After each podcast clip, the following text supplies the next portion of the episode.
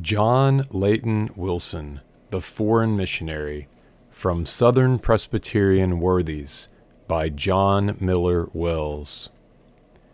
In the year 1734, a colony of Presbyterians came to South Carolina. Most of them were Scotch Irish, though one family at least seems to have been of Welsh stock. They settled along Black River in Williamsburg district.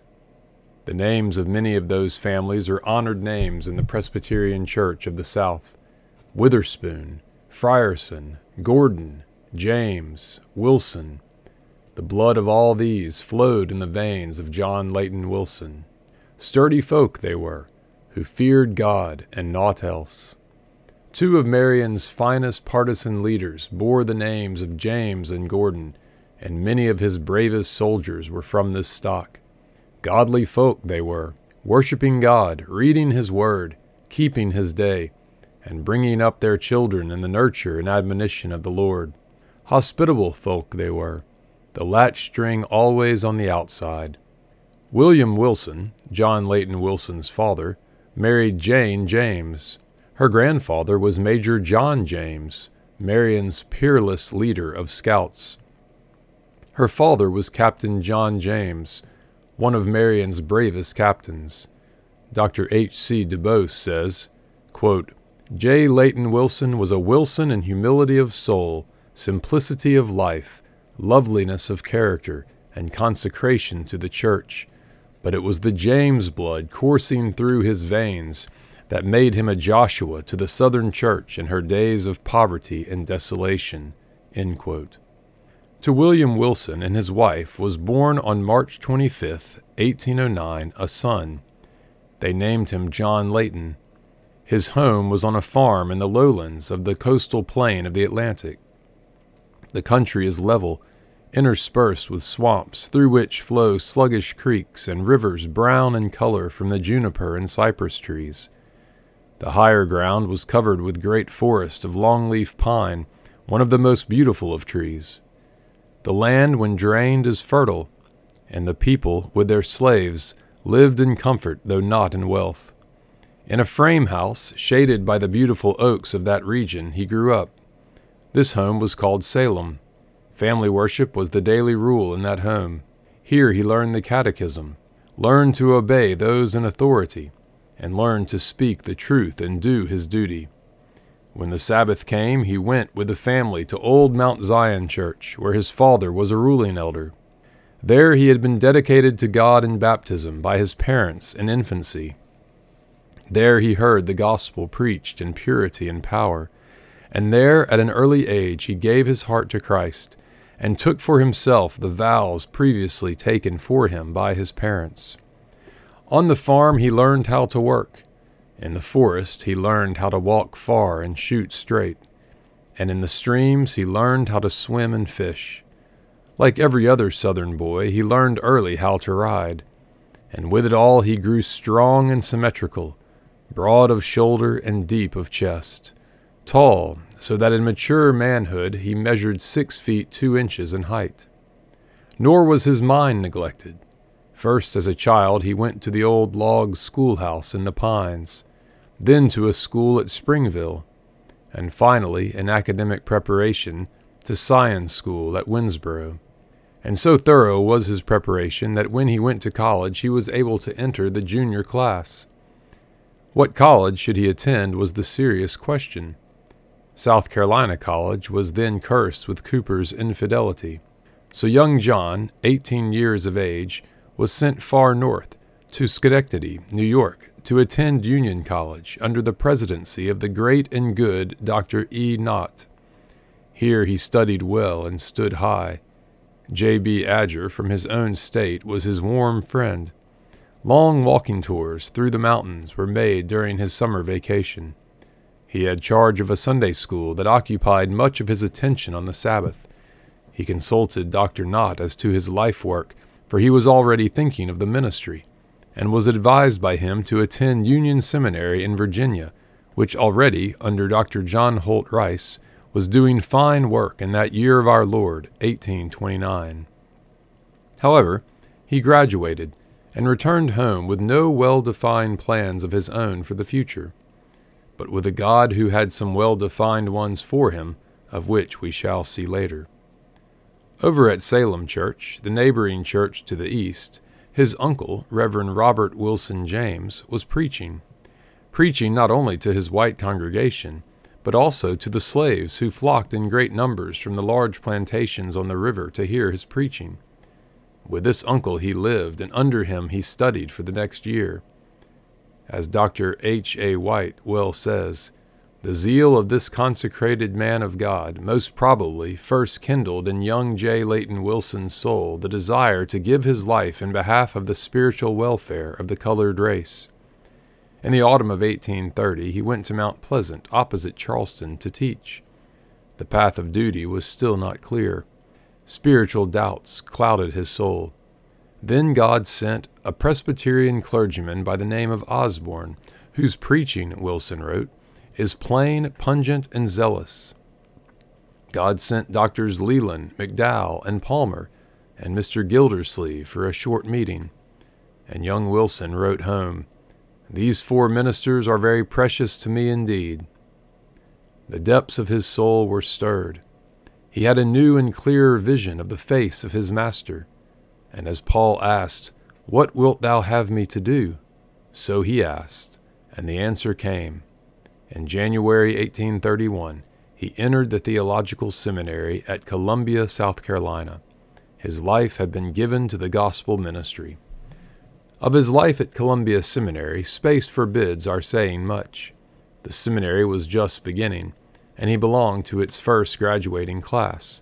There were six members in that class. Doctors Goulding and Howe, both of blessed memory, were his professors. Of his ability and success as a student, we find no record. He continued his work as a Sunday school superintendent, working in what he termed in a letter, My Sandhill Sunday School. But of his earnestness in prayer there can be no question.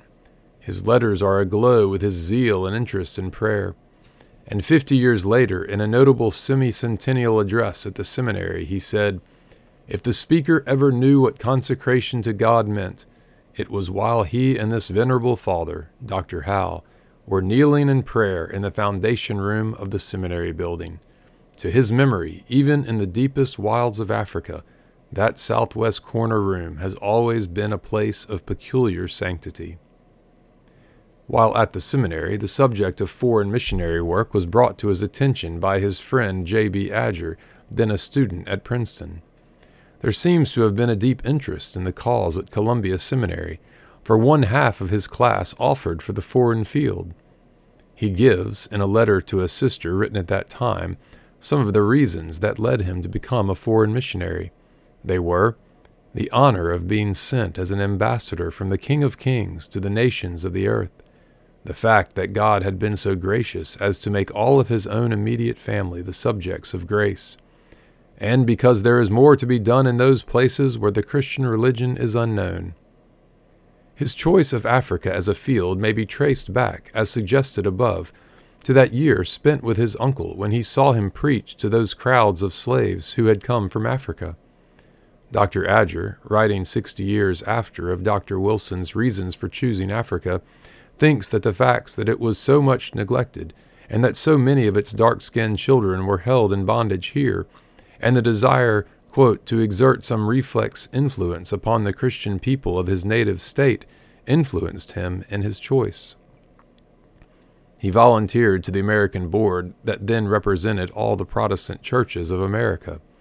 When Dr. Wisner, one of the secretaries of the American Board, wrote him in reply to his letter volunteering to go as a missionary and requesting to open up a new station in Africa, he said, am glad to have the evidence that you have made up your mind that, Providence permitting, you will be a missionary, and that you will go to Africa, on a mission to which country, by young men from the southern states, my heart has been for some time set. On September 8, 1833, Harmony Presbytery met at Mount Zion, his home church. The main matter of business was to ordain the young student who had been previously licensed by Presbytery at Walterboro in the spring of the same year. Crowds usually attended Presbytery, But this was a new and outstanding event the ordination of a foreign missionary. So a great throng was present on this occasion. His uncle, Reverend Robert Wilson James, preached the ordination sermon, and his Reverend Professor Howe delivered the charge. That afternoon he preached in the grove to the Negroes on the subject of missions. Of that service he wrote, quote, Afterwards an old colored man, eminent for piety, came to me and said he believed it was an answer to his prayers that I was going to Africa, and that he would add to his prayers one dollar, he is very poor, for the spread of the gospel in that country. There was an immense number present, and deeply interested in the exercises of the day. When I was done preaching, they came up one by one to shake hands with me, but their weeping and sobbing became so wild and disorderly that I was compelled to take leave before I had told the tenth part good goodbye. Such scenes affect me not a little. The American Board sent him, soon after his ordination, to the west coast of Africa to select a location for the proposed mission. Liberia was then being colonized by freed slaves sent back to Africa. Wilson was offered the governorship of the colony, but told those making the offer that he was looking forward to too great a work in preaching the gospel to turn aside to a mere civil office. The Maryland Colonization Society was preparing to plant a new colony at Cape Palmas near the southern border of Liberia, and the plan of the board was to start a mission at the same place if upon examination it seemed suitable. The voyage was a long and rough one. When they reached Liberia, he visited a number of places, including Monrovia, and pronounced Cape Palmas by far the most suitable place for the location of the mission.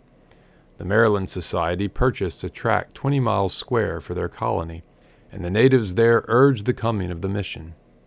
Wilson prepared a full report for the board discussing, quote, the social status of Western Africa, the vice of its inhabitants, the prevalence of polygamy, the dialects of the land, and the relation between the interior and maritime tribes.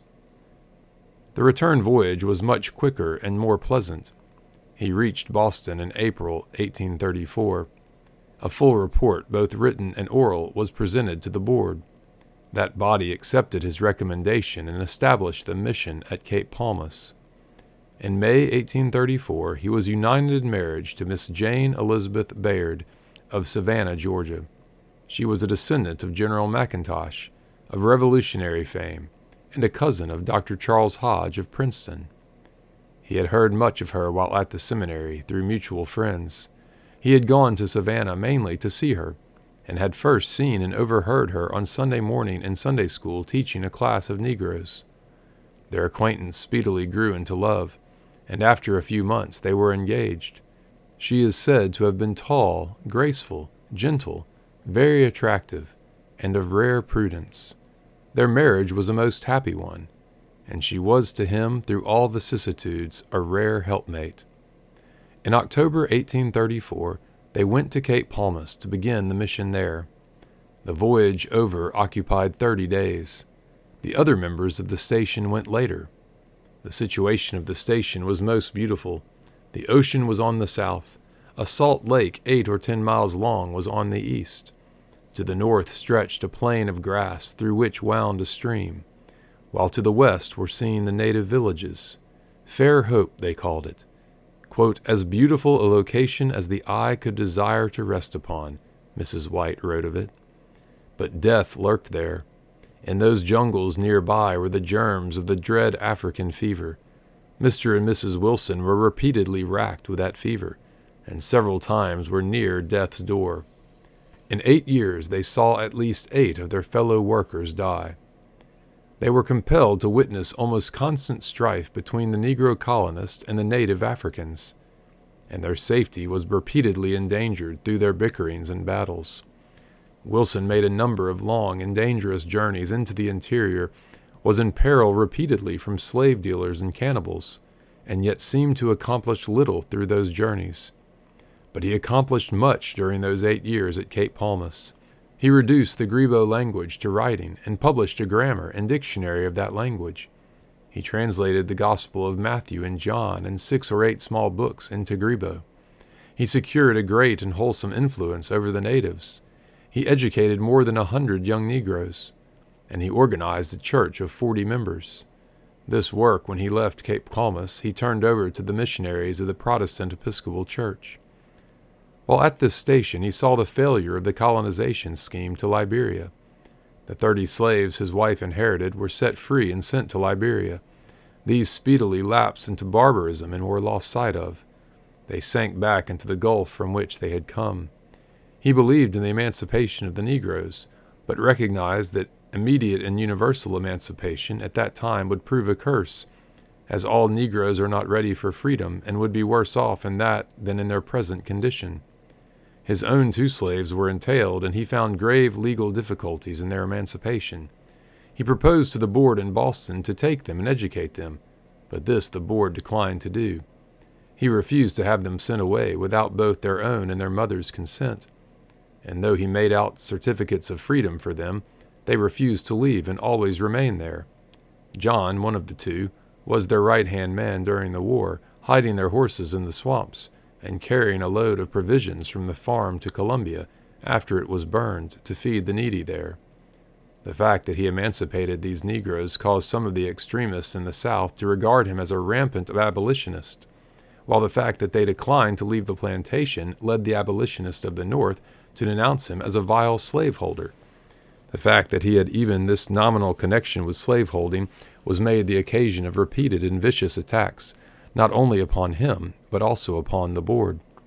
He offered to resign, but the board loyally stood by him, though it cost them much in the way of diminished income. The location of the station in Liberia was so unhealthy and so unsatisfactory in other ways that in 1842, after a thorough examination by Mr. Wilson, the mission was ordered transferred to the Gabon. This new location was 1,100 miles east of Cape Palmas. When the station was moved, Mrs. Wilson returned to the United States for rest and the restoration of her health, much depleted by her stay in that torrid and sickly region. He reached the Gabon on June 22, 1842. The native people gave a hearty assent to the planning of the mission. King Glass, the ruler, became a firm friend. A site was secured, high and commodious native buildings were erected, and the work of the mission was begun. His work on the Gabon, that lasted for ten years, was a remarkable one. He mastered the Mpongwe language, being able to preach in it after nine months' study, and reduced it to writing. He prepared and published both a grammar and dictionary of the language. He translated considerable portions of the Scriptures, published a volume of simple sermons, a small hymn book, and various elementary books. He further studied and learned the Batanga language, and published a vocabulary and phrase book of that language. He preached over a large extent of country to great crowds, having some twenty places where he preached more or less regularly. He faced the great curse of strong drink. Of this he said, quote, The great day of account may reveal that the number of the victims of intemperance in Africa greatly exceeds those of the slave trade. He was able to limit to a considerable extent the ravages of this curse in the regions where he labored. He wrought mightily in suppressing the slave trade. He studied this problem in all its relations, its history, its methods, its horrors, its location, all became an open book to him. And when a strong effort was made in England to withdraw the British fleet because of its ineffectiveness, he prepared a paper of clearness and power which he sent through a wealthy merchant of Bristol to Lord Palmerston, the Premier of Great Britain. The Premier had an edition of 10,000 copies printed and distributed. This paper showed what had been done, what could be done, and what should be done. Lord Palmerston informed Mr. Wilson that after the publication of his article, all opposition in England to the retention of the African squadron ceased. Of this paper, Dr. Wilson wrote later when he introduced it as a chapter in his book Western Africa quote, The following article was written and published in England a few years since, with the view of counteracting efforts that were then being made to withdraw the British squadron from the coast of Africa, under the allegation that nothing had been effected in the way of putting an end to the slave trade. It comprises all the information on the subject that the general reader will care to have the writer has the satisfaction to know that the article contributed essentially to bring about a change in the mind of the British public, and most of his suggestions were adopted by the government and resulted in putting a decided check to the traffic. The system by which it was so extensively carried on in former times has been broken up. As a naturalist, he won wide renown.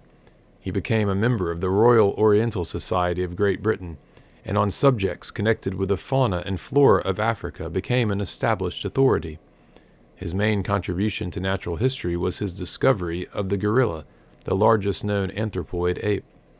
The first skeleton of this animal secured for scientific study was one presented by Dr. Wilson to the Natural History Society of Boston. It was a young friend and student of Dr. Wilson's, Paul de Chaillu, who followed up the discovery and was the first white man known to have killed the ferocious and much feared animal. The writer recalls as a boy reading with deep interest Dr. Chaillu's account of this animal named by Dr. Wilson, gorilla. Quote, the underbrush swayed rapidly just ahead, and presently before us stood an immense male gorilla. He had gone through the jungle on all fours, but when he saw our party, he erected himself and looked us boldly in the face. He was nearly six feet high, with immense body, huge chest, and great muscular arms, with fiercely glaring large gray eyes, a hellish expression of face, which seemed to me like some nightmare vision. Thus stood before us the king of the African forest. Dr. Wilson gave to literature a book that Livingstone pronounced, quote, the best book ever written on that part of Africa. It is called Western Africa. It gives the history of that part of Africa so far as it can be known, its geography, including climate, natural divisions and scenery, products, flora and fauna, its ethnography, naming the tribes and peoples and describing their customs, dress, and social conditions. It also contains a full description of the religion of the people. After this study of geography and history, there are closing chapters on the slave trade, the languages of Africa, Christian missions in Western Africa, and a powerful chapter on the duty of white men in connection with missions to Western Africa.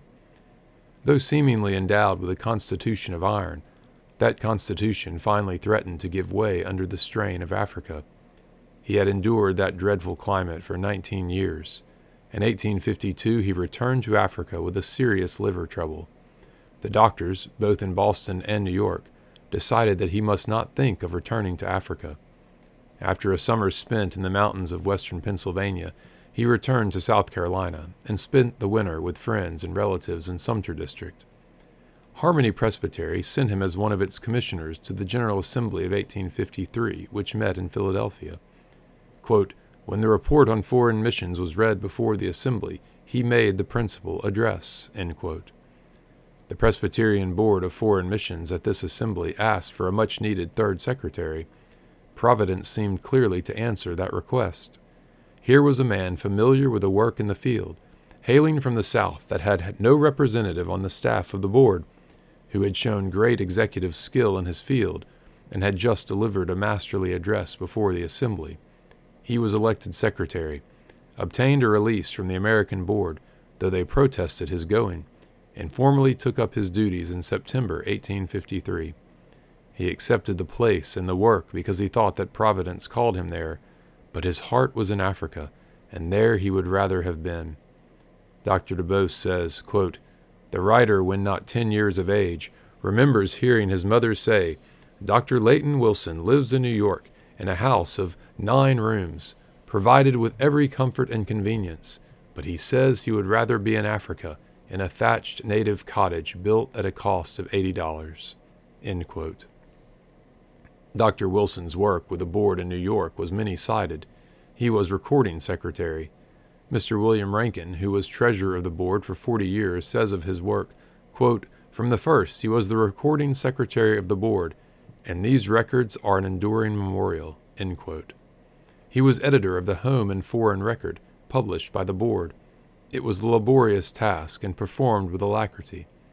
He did some of the work of a field secretary, visiting churches, presbyteries, synods, and general assemblies, and delivering addresses of great dignity and power. Of one of these addresses before the Synod of Alabama in 1857, Dr. C. A. Stillman wrote, quote, The large audience was melted into deep emotion and could scarcely retain their seats. His contacts with the foreign missionaries were very helpful. He did little of the corresponding with them, but when they were home on furlough, many of them were guests in his home in New York, where they were entertained by him and Mrs. Wilson with unbounded hospitality. Their letters make mention of the kindly hospitality and sweet spirit of peace and love that home displayed. The influence he thus exerted was potent and powerful. He did much of the work of a candidate secretary. Each year he visited some or all of the seminaries to keep the claims of the foreign field before the students and to secure recruits from their ranks. A distinguished leader, writing years afterward of one of these visits to Princeton Seminary, said, quote, The impression left indelibly engraved on my mind took its original form from a casual remark made in my hearing, shaped afterwards by more than fifteen years of intimate fellowship and co working into its permanent form, viz., Dr. Wilson was the wisest and best man I ever knew. But others besides students were reached for the foreign field. Through Dr. Wilson's influence, his family physician, Dr. J. C. Hepburn, heard the call of Japan and went there for a wonderful work as teacher, preacher, doctor, and translator. And others were led to go through his personal influence. Dr. John D. Wells wrote of his work on the board. He was a wise, strong, consecrated man, filling a large place as secretary of the board, after filling a large place as missionary in Africa. But the storm of civil strife was brewing here in our land. Early in 1861, he said to Dr. J. J. Bullock, quote, I pray God to avert the storm and save us from the hands of civil war.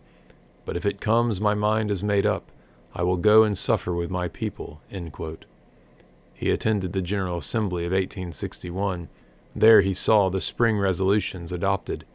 He knew what the Southern churches and presbyteries would do when this political paper reached them. So he resigned as a secretary of the board, bade its members farewell, settled his accounts in full, disposed of his home in New York, and returned to his own home in South Carolina to suffer with his people. He rented a small farm near his old home and made the little farmhouse his home during the four years of the war. Dr. Charles Hodge sadly said of his going, quote, Our wisest man has gone out from us. End quote. Forty seven presbyteries separated from the Northern Church under the lash of the spring resolutions. Dr. Wilson promptly took steps to conserve the interests of foreign missions among the churches and presbyteries that had come out. He gathered at once a group of brethren, ministers, and elders in Columbia to devise a temporary plan for conducting this work. This group met in June. In August, representatives from a number of the Southern presbyteries came together in the Atlanta Convention. This body advised Dr. Wilson to continue the work he had already begun in raising money for the support of missionary work among the Indians and to visit and direct that work. In October, he made such a visit, took counsel with the missionaries, and addressed the Choctaw Council. In December, a General Assembly made up of representatives of the 47 Southern presbyteries met in the city of Augusta, Georgia. The first regular order of business of this assembly after its organization was the hearing of a report by Dr. J. Leighton Wilson on the subject of foreign missions. The assembly faced the great duty of foreign missions bravely. Quote, Surrounded by a cordon of armies, in a country itself on the point of being one of the world's theaters of most terrific war, the Church quietly looks forth on the world as its field, and quietly, fearlessly, and earnestly prepares for its present and its future labors. Had swept away under the resolute guidance of Thornwell the unscriptural machinery of boards and replaced it with a simple committee directly responsible to the General Assembly and acting only as its executive agent. It accepted the call of the work among the Indians as the only work it could then do. It lifted the vision of the church to the future when it hoped to go forth to China, Japan, India, Siam, and especially to Africa and South America with their peculiar claims and it closed the series of resolutions with that great passage that I will quote in part. Quote, Finally, the General Assembly desires distinctly and deliberately to inscribe on our church's banner, as she now first unfurls it to the world, in immediate connection with the headship of our Lord, his last command Go ye into all the world and preach the gospel to every creature, regarding this as the great end of her organization and obedience to it as the indispensable condition of her Lord's promised presence. Dr. John Leighton Wilson was elected Secretary of Foreign Missions, and the committee was located at Columbia, South Carolina. The newly elected secretary was grandly equipped to rightly mold and properly launch the work of the new church. His eight years' experience with the board in New York had shown him how to plan and improve the inner working of the committee. His experience on the field had shown him the things to be sought and the things to be avoided in the establishment of new missions and new stations abroad and how to deal with the workers in the field. He was heartily in sympathy with the desire to plan all the machinery of the new church according to the pattern shown in the Mount. With it all, he was, as Dr. T.C. Johnson finally says, quote, a man of massive virtues, profound sagacity, practical methods, great executive ability, fruitful piety, and marked consecration to the cause of missions. He cared for the Indian missions through the dreary and discouraging years of the war, except when prevented by the blockades and barriers of armies. In 1863, the work of domestic missions was likewise placed upon his shoulders, and a little later the task of evangelizing the army was laid upon him. He did it all wisely, sanely, heroically, until the Confederacy fell. When the war between the states ended in 1865, there seemed little left save faith and hope. The cities were, many of them, in ashes. The farms were desolate and deserted. The currency of a nation was waste paper. Military despotism strove in every way to place the heel of the black upon the neck of the former master. Following the wreck and ruin of war came the greater curse of the carpetbag era. As Dr. DuBose finally wrote, quote, The fathers had fallen asleep. The generation of young men who had escaped the sword had missed a collegiate career. The theological seminaries were closed. The colleges had lost their endowments. Few were left to lead in public prayer, and the songs of Zion were sung by mourning women. Above this desolation towers a great figure. Both home and foreign missions were for a time under the care of Dr. Wilson. Quote, in the Southern synods, no one has ever equaled him in the power for good he exerted and we believe it is impossible in the future for any man to obtain the position of commanding influence that he exercised during the ten years following our civil struggle. He gathered the discouraged churches into groups. He secured for them ministers of the word. He raised and disbursed the funds necessary to support them. Sustentation, church erection, and later evangelism alike felt his fostering care. The region west of the Mississippi especially appealed to him and was helped by him. With love and tact and untiring toil, he builded the waste places of Zion. When he turned over the home mission work in 1872 to his colleague, Dr. Richard McIlwaine, it was in a splendid condition of efficiency and organization. But his great work was for the cause of foreign missions. Story upon story, the church, guided by this wise master builder, erected the great structure of our foreign mission work.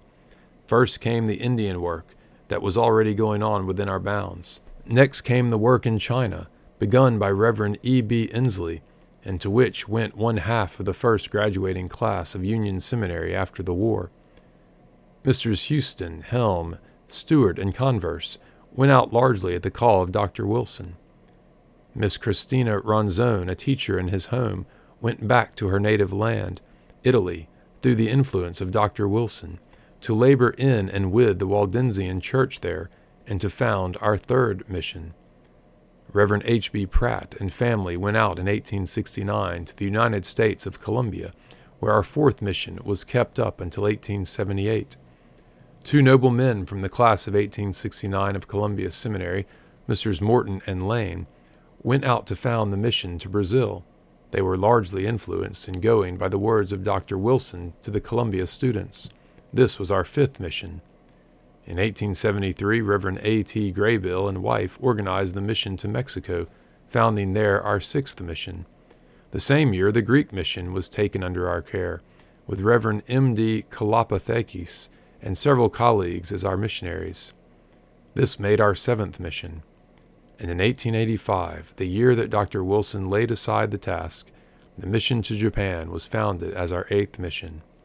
As far back as 1865, our assembly had directed, quote, the Executive Committee of Foreign Missions is especially authorized to direct their attention to Africa as a field of missionary labor peculiarly appropriate to this church, and with this view to secure as soon as practicable missionaries from among the African race on this continent who may bear the gospel of the grace of God to the homes of their ancestors. And in 1881, the Assembly authorized the Executive Committee to establish a mission in Africa whenever in their discretion the way was made clear.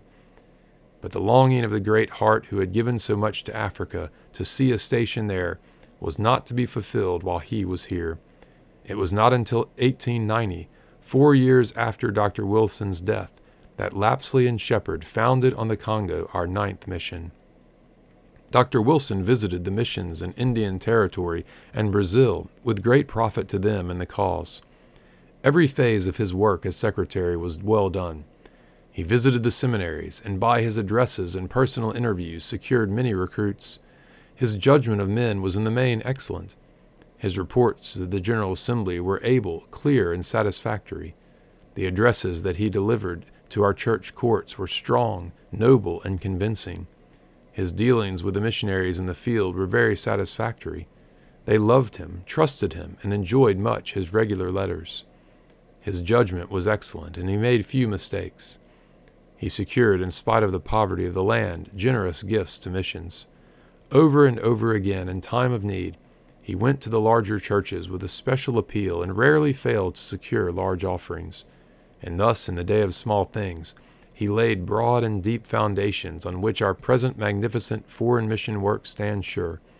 He toiled on at the work that had been moved from Columbia to Baltimore in 1876 until his strength began to fail. In 1884, he declined reelection on the ground of failing health, but the Assembly again laid the burden upon him with words of confidence and affection. But the next year he insisted upon being relieved, closing his letter with these words quote, the undersigned cannot bring this communication to a close, brief as it is intended to be, without expressing to this venerable body, and through it to the Church at large, the profound gratitude he feels for the kindness and confidence that have been extended to him during all those years that he has had the principal charge of this great cause. The remembrance of this will be the chief solace and comfort of his remaining days. The assembly thanked him in warm words for his great work they relieved him from the burdens and responsibilities of the office, but they kept him as Secretary Emeritus with a salary. And so one morning in the fall of 1885, he came into the mission rooms at Baltimore, told his colleagues that he must lay down his work, bade them a cheerful and affectionate farewell, and with firm tread passed out of the room to take the train for his old home in South Carolina. Dr. Wilson stamped his influence indelibly upon the foreign mission work of our church. I have written to a number of our leaders in foreign mission work, asking them to give their opinion as to the leading principles controlling those who have charge of that work. From their answers, I have selected the five that seem to the most of them to be distinctive and controlling in that work, and every one of the five was held, taught, and used by our first great secretary. 1. Christ is the head of the church and growing out of this supreme fact is the dominant duty of loyalty to Him, a loyalty that means obedience to His last command, a loyalty that recognizes that every true church of Christ is by virtue of its very organization a missionary society, and a loyalty that should make every member recognize that he is under solemn covenant to help in the carrying out of the Great Commission. It was in response to Dr. Wilson's first report to our assembly that the resolutions were adopted from which I have already quoted. They inscribed on our church's banner in immediate connection with the headship of our Lord his last command. This was the great end of our church's organization. Long before Dr. Wilson had written, Foremost among the arguments is the command of our Savior Go ye into all the world and preach the gospel to every creature. And if we go forth with singleness of purpose, and reliance upon the promises of Him who hath commanded us to go, we need have no anxieties for the final result. 2. The preeminent duty of the Church in its foreign mission work is the preaching of the gospel. Education, medicine, printing, all forms of social service, important as they are, take a subordinate place to evangelism. In the first manual for foreign missions, Dr. Wilson gives as the foremost duty of the missionary, quote, his business is to preach the gospel. In his great book, Western Africa, he writes, quote, If the tribes of Africa are not reclaimed from their ignorance and idolatry by the preaching of the gospel, I solemnly believe that they will be left to all the misery of perpetual heathenism. And he says this in connection with a discussion of the benefits of the suppression of the slave trade, of modern commerce, of mechanical and agricultural arts, and schools, except as they are brought forward as the handmaids of a preached gospel. No wonder our present foreign mission manual so finely says, quote, The great end of missionary life and service is the preaching of Christ and Him crucified to the non evangelized peoples. All forms of missionary work must be subordinate to that end. 3. The leadership of the Holy Spirit must be sought and followed in our foreign mission work. His guidance is of absolute necessity and must be continually sought in prayer. Dr. Wilson believed tremendously in prayer. In his letters, he often called his loved ones to prayer for Africa. At the first assembly, he secured the call for a concert of prayer to be held on the first Sabbath of each month in all our churches. In 1880, it was at his request that the assembly recommended, quote, that the last Wednesday of October be observed as a day of prayer for the continuance and increase of the success of our mission work. In a letter about the Shanghai Conference, he says, quote, The opening sermon by Mr. John on the necessity of the Holy Spirit was much to my liking. I think there is a great tendency among missionaries to rely too much on the ordinary machinery for promoting evangelistic work, and too little on the Holy Spirit, who alone can build up the kingdom of Jesus. Born in prayer, nurtured in prayer, it is no wonder that those in charge today recognize by prayer the leadership of the Holy Spirit in this work, and that a circle of prayer by every member of the committee begins every committee meeting, and they spend from a half hour to one hour in prayer seeking the guidance of the Spirit. 4. The importance of placing upon the native Christians in church the task of saving their own people and land should be recognized. As one of our secretaries well says, quote, the structural aim of our missions is the establishment of an autonomous church. This means self leadership, self government, self support, and self propagation. For all of these things Dr. Wilson stood, and all of these things he stressed.